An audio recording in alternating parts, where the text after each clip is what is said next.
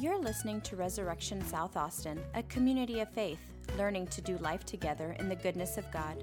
For more information, you can find us online at resaustin.com.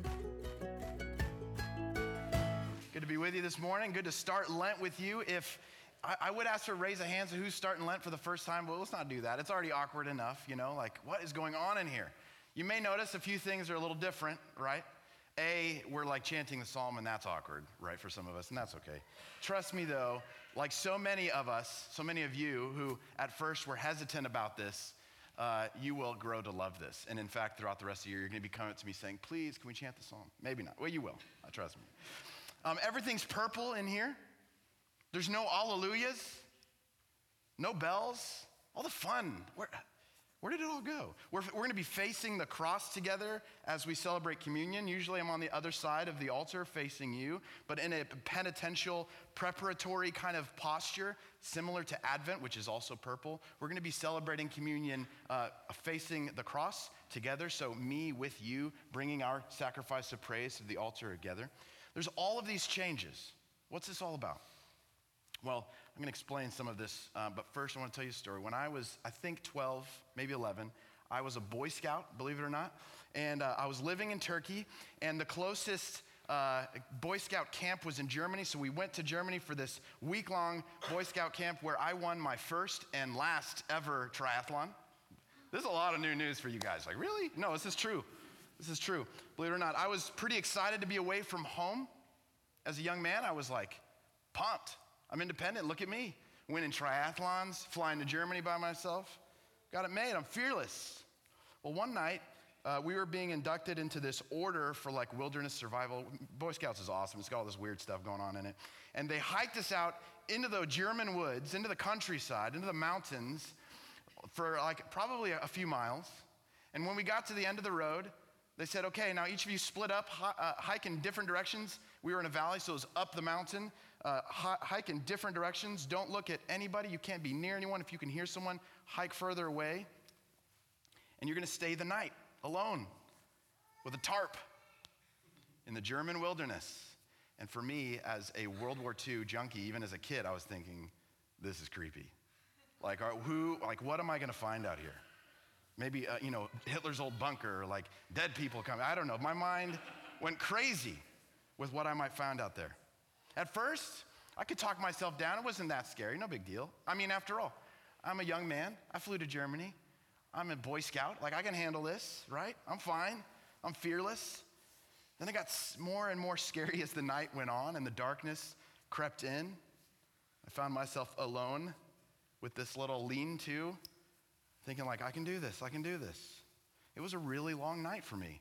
It was kind of creepy. I got the merit badge, um, but man, I was so relieved in the morning to come down the hill and see the rest of my friends and our troop leader, and everybody was fine and safe, and no Nazis had taken us over. Like all that imaginative stuff that I thought maybe like animals or something would come and find me. Robin Hood's going through my head, all kinds of weird things, okay? But I came down the hill. I found our, our my friends in the valley together where we had started and I had taken a, a huge, deep breath, like, I have survived. I deserve a merit badge. I thought going into this that I was a lot stronger than I realized I was, really. In my head, I was a lot better at this than in reality. I thought I was a lot more fearless. I just, I just flew from Turkey to Germany by myself and like navigated things, and I was fine. I was, I was a man. But then when I got out into the wilderness, it crept in that maybe I wasn't as much of a strong man as I thought maybe I was, how much I needed other people. In other words, I knew something about myself in my head, but it was different than when I needed to know it in practice in real life. Does that ever happen to you guys? Like, I'm a drummer. I think I'm amazing in my head, but then when I sit down to play, it's like, ooh, not so good. There, there's so many aspects of our life, even maybe our, our prayer life, or our life with Jesus, in which we think, you know what? I'm, I'm pretty close to the book here, people. I've got this. And then trials and temptations, we're called to hike out into the wilderness, and all of a sudden the darkness creeps in, and we are not as good as we thought we were. Well, stepping out into the spiritual wilderness of sorts in Lent is what this is all about. Out beyond the boundary lines of, of our comfort zone, where we're familiar with the Christian life, the kinds of temptations that we know we can overcome, we can handle. Beyond that, following Jesus at his invitation, come with me, come with me. You're okay. You're safe with me. You're, I have everything you need, child. Come with me. And when we, in Lent, respond to this invitation that Jesus gives us in our real, actual lives, not the ones in our head, but our actual lives, we find something really surprising. We find the good life with Him. We find that even in our weakness, He's really strong. We find that even in the valley of the shadow of death, when we look and there's no way, when we call upon the name of the Lord, we will be saved. We find that, but we don't find that in the comfort of our home on the couch watching UT. Nothing against UT. But we find that out in the wilderness when we are pressed from every side and we look around and thinking, do I have anything? I don't even know if I have my own faith. All of my doubts, my enemies surround me. I'm being ambushed. It's in those seasons when we call out to the Lord, when we're being tested, that we see the realness of our faith. Not just knowing it in our heads, but this tacit knowledge and knowledge in our hands, a lived knowledge, a real knowledge. Now, Lent, for some of you, if this is the first time you're entering into this, you may be thinking, yikes, this is super serious. This is one of those things for like elite Christians. I don't need to test my faith, I just need to be like nourished. I need to be taken care of. But I want to I want to give you uh, I want to push back a little bit. I want to give you a fresh look at Lent for those of you who may be uh, maybe you've seen Lent roll around a bunch of times and you've never actually decided to participate by maybe fasting from something or going without something, kind of shaking up your routine. Maybe you've stood on the outside of all this. Can I invite you in? You have nothing to be afraid of. Even if you make a mistake, even if you fail with your discipline, that's okay. We all do.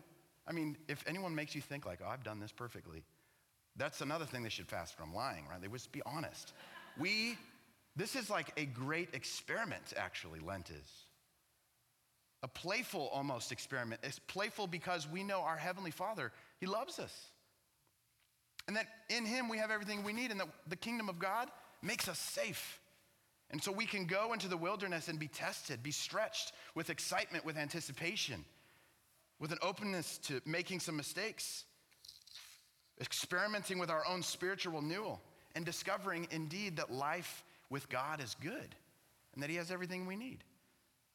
So I want to invite you, if you're looking at this thinking, I don't know if I can do this, you totally can. Jump in. It's like a laboratory with like sticky notes. Literally, we have sticky notes here, brainstorming, just thinking about, I don't know, what, what are some ways that God's inviting me to grow? How, how can I enter into Lent and be nourished and just really test my faith a little bit, try it out a little bit in real life and be strengthened. Come on in, the water's fine. I invite you to enter into Lent with us. And by the way, later in the service during communion, um, we, we open ourselves to the prayer, uh, to the invitation of the Lord. How do you want me to grow in Lent? And if there's something that comes to mind that He's inviting you to, to give up, to abstain from, maybe something to add in your life, um, we, after communion, we come over here and write on stickies um, those, those things and we put them on the board. And for us, it's like a really for me personally, seeing that other people are in this journey with me is really encouraging. So I encourage you after communion to be thinking about that during the sermon. After communion, you can post that invitation that you discern from the Lord. Well, Dallas Willard, we love Dallas Willard, he asks, uh, he says that the good life asks this question What is genuinely in my interest? And how may I enter true well being? What is genuinely in my interest? And how may I enter true well being? The journey in the wilderness for us in Lent, it, it tests our answers to those questions. We all have answers to those questions. It tests, it press, presses our assumptions, and it forces us to reckon with what I think will actually be in my own interests and the things that I actually think will fulfill my own well being. Lent is a big interrogation of that. Really? Do you think that's is in your best interest? Or that will lead you to well being? Lent gives us an opportunity to see this. And if, spoiler alert, if you don't want to hear what Lent's all about, uh, plug your ears. Because Lent ultimately shows us that what's in our best interest and where our well being lies is none other than a dependency on God's grace, His word, His love, His spirit, His Son that He's given to us. That's all we need. All of those things, all of those, um, those divine gifts to us are in our best interests. And actually, in all of them, we find our true well being, like nothing else can offer. So it doesn't have to be scary. Lent can just be this discovery process to see that our dependency is really on God alone. Well, our readings this morning, they take us uh, a little bit through a tour of a few uh, firstborns of God that were tested.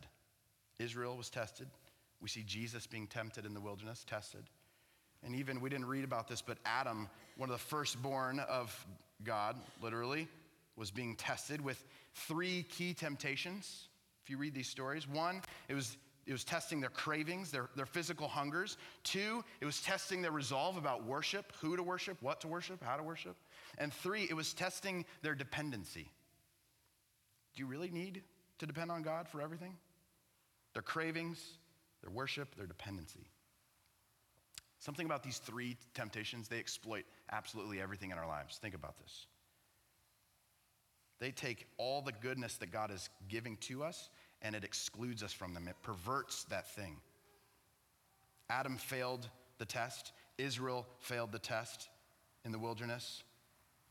And for some reason, for whatever reason, these three temptations, they also lure us and drag us into perversions and mistakes and, and distortions of this good life that God is giving to us in corruption, in abuse, in evil of all kinds, whether in politics, whether in marriage, the way we spend our money, the way we treat other people.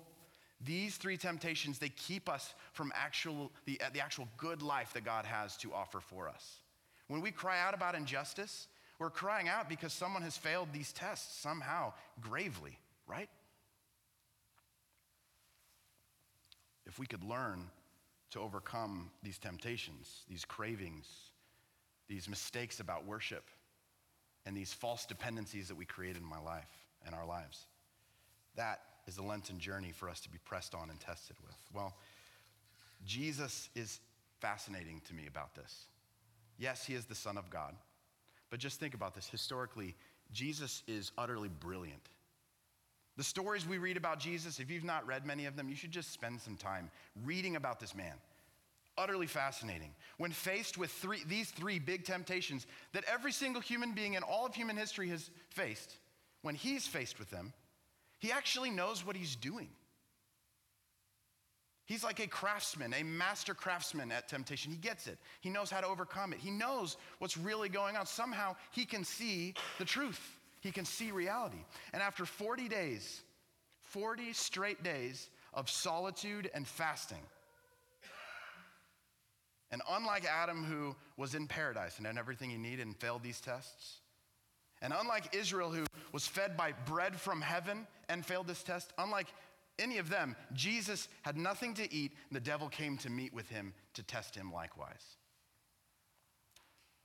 In verse 3, it says this in our, on our reading, our gospel reading, chapter 4, verse 3. Uh, Luke 4, verse 3. The devil said to him, If you are the Son of God, command this stone to become a loaf of bread. Jesus answered him, It is written, one does not live by bread alone there's the temptation of physical hunger. You see it? But there's also something laced in here, hidden, kind of smuggled in, which is the temptation for Jesus to do, use his divine sonship to serve his own needs. Did you see that? If you are the Son of God, not just feed yourself.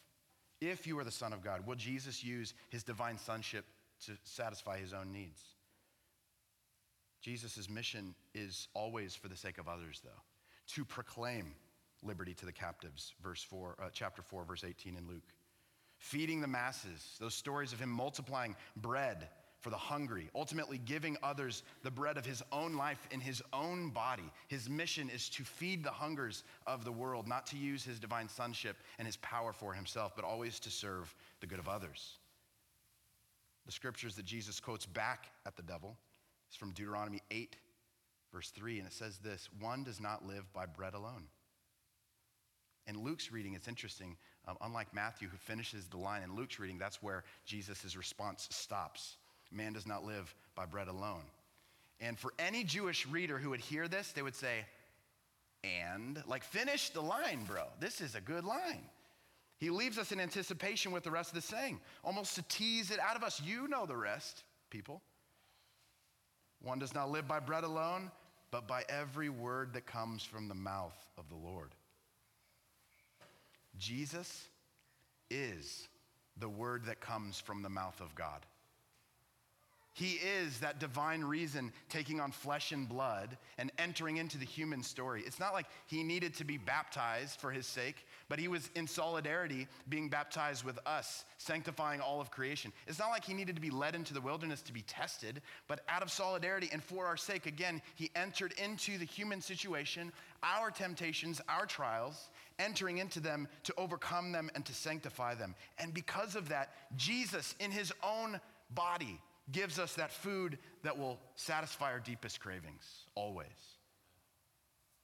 So, because this is who Jesus is and because he's overcome this temptation, when we are tempted in hunger for whatever it is, we can pause and pray, God, I know you see my hunger right now. You know, you hear my, my, my grumbling stomach, Lord. But I know that this grumbling, this hunger, is for you. I want to be honest about that. I crave some chocolate right now, Lord. But that just reminds me of, of my hunger, my craving that it can only be satisfied in you, Lord. You see that? It's super simple. It might seem silly to even say that, but what a wonderful way in Lent to trigger these prayers for us to point those hungers, not to these things, these cravings that'll never satisfy, but to the Lord, where they will be ultimately satisfied. Okay, there's one down, two to go, right? There's two more temptations showing him the kingdoms of the world. The devil shows Jesus the kingdoms of the world. He, the devil, tempts him again, saying in verse 6 To you I will give their glory and all this authority. For it has been given over to me, and I give it to anyone I please, the devil says. If you then will worship me, it will all be yours. Pause for a second. Can you imagine if we, if we took like uh, um, people in America who were tempted with that kind of power and authority, what would be the ratio of people who would take it?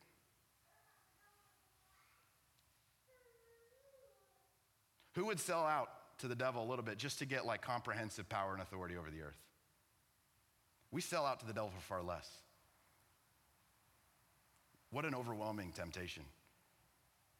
Verse 8, again, listen to how brilliant Jesus is. And he's not flustered. It's no big deal. I mean, it is a big deal, but he's got this. Jesus answers the devil It is written, worship the Lord your God and serve him only. Jesus knows that power and authority, true power and authority, it doesn't come from palaces. It doesn't come from thrones or White Houses or military powers, but a cross. He refuses to be elevated by the devil but instead pursues being the lowly, coming as a servant, demonstrating love as the truer power, laying down his life for his friends. Friends, that's brilliant. And not only that, it's beautiful. And guess what? It works. It is truly a greater power. The great Shema, which means the name, rings out of Jesus' response. What I just read to you earlier Hear, O Israel, at the, at the Decalogue. The Lord is our God, the Lord alone, Deuteronomy 6 4. This rings out in Jesus' response. He knows what's true. This temptation is to give to the devil his due, throw him a bone, and use the devil's power to accomplish a good end. Forget Forget the, the means. Just if the, if the end is good, it's worth it. Seek justice, even if you have to do it in a dirty way, even if you have to concede something of your integrity or compromise the goodness of God in some way. That's fine because the greater good in the end is worth it. Jesus rejects that lie. Because you can never obey the justice the world offers apart from the justice found in the cross of Christ. Never. Can I say that again for us? You can never obey the justice of the world apart from the justice found in the cross of Christ. In the cross of Jesus, we find the good, we find the just, completely summarized, caught up in Jesus' life and death. So when the devil tempts you to achieve the good by making a concession to the evil, remember Christ who was made low? He didn't take the easy way. He was made low, humbled, and God lifted him up. His obedience to the point of death on a cross was the way, the actual way to the good life, not only for himself, but for all of God's people, all of creation. And his resurrection is the place in which we see, yes, he was right actually about all of that. Even if you doubt now, like, I don't know, Sean, dying a torturous political death on a cross before the watching world doesn't seem to be very victorious. Well, his resurrection and ascension verifies that it actually is. Who now has more comprehensive power and authority in all, the, on all the world but Christ? Who sits at the right hand of God the Father now? You have a better way? You don't. No one does. The cross of Christ is the way. And when we make ourselves low, God lifts us up. Finally, taking Jesus to the dizzying heights of the temple peak. This is the last temptation. The devil tempts the Lord. Now he like ratchets it up. He like ups his game quite a bit and he quotes some scripture at Jesus. He says this, "If you are the son of God, throw yourself down from here, for it is written, he will command his angels concerning you to protect you." Verse 11, "And on their hands they will bear you up so that you will not dash a foot against a stone." The devil's quoting a psalm at Jesus. But the devil picked the wrong psalm, friends. And Jesus would know. This is why it's so good for us to sing, because it like helps us memorize. But Jesus knew that this was the wrong psalm. Because if you read the next verse, it tells of the serpent being crushed under the Lord's foot. That very same uh, verse.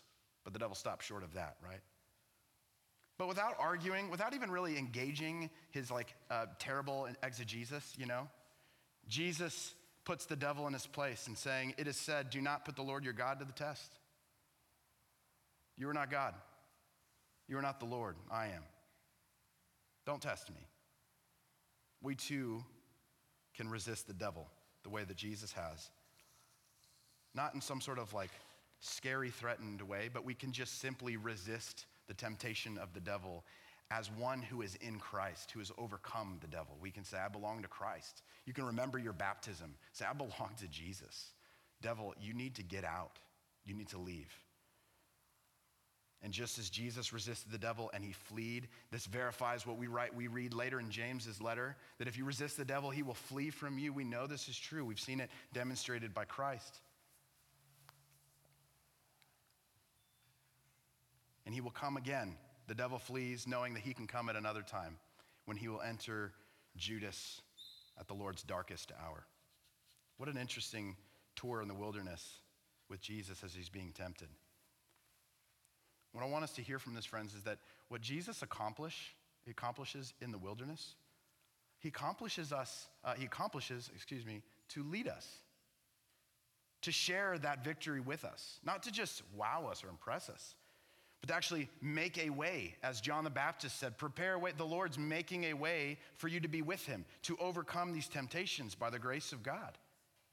So, Jesus' victory over temptation is a victory that is your victory over temptation, something he shares with us. It isn't ours to paralyze us from obedience. It isn't us to ours to say, "Oh, look at the grace of God. Let's sit back and just like enjoy the sin all the more." No. That would be totally wrong to misunderstand this. It's not to paralyze us in this way, but it's to call us into a deeper obedience, to be trained in this way. Look, Jesus is leading us. Come with him, be trained like him, be strengthened. Don't just have a faith in your head that you think, I'm pretty good, but actually put it to the test. Go without something you think, anything but that. Go without it and see what happens. And realize that you can even come those vices. You can overcome all evil and all temptation in the wilderness with Christ. Why? Because he has overcome it already, and he assists you to overcome it as well. The, the uh, disciplines, the big three in Lent, they follow these temptations actually fasting, prayer, giving. These are the big traditional disciplines in Lent. That when we think of, Lord, how are you inviting me to grow? It's really easy to think uh, about fasting. What can I abstain from? Prayer. How can I add prayer into my life? Where, where can I carve out some time to pray and worship God? How can I make uh, God's uh, uh, worshiping God a priority in my life? And giving, what are those ways that I can free up my resources, which are really the Lord's resources that I'm stewarding? How can I free those up for the sake of others? These are big three exercises that we see uh, prefigured in these temptations in the wilderness. And when we avail ourselves to to those disciplines, we avail ourselves to being strengthened by God in all of those ways. And if you think, I don't have enough to overcome all this, I don't know if I have enough to be strengthened, you don't. But with the Lord, you do. Because who, other, who else can you call upon who will save you? Who else has gone ahead of you and accomplished this thing that now invites you to join him? You're right, you don't have what it takes, but you know the one who does? Jesus. He invites you. Be with me. I'll show you the way. Let me show you how to do this. Let me strengthen you. Let my grace fill you and nourish you.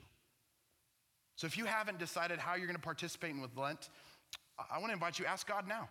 It's not too late. You can jump in halfway through Lent, and that's totally cool with me. Listen for God's invitation. Lord, how is it that you want me to be strengthened in my life with you? How, what is keeping me from a deeper union with you, God? Where in my life do I need to learn to trust you more? Listen.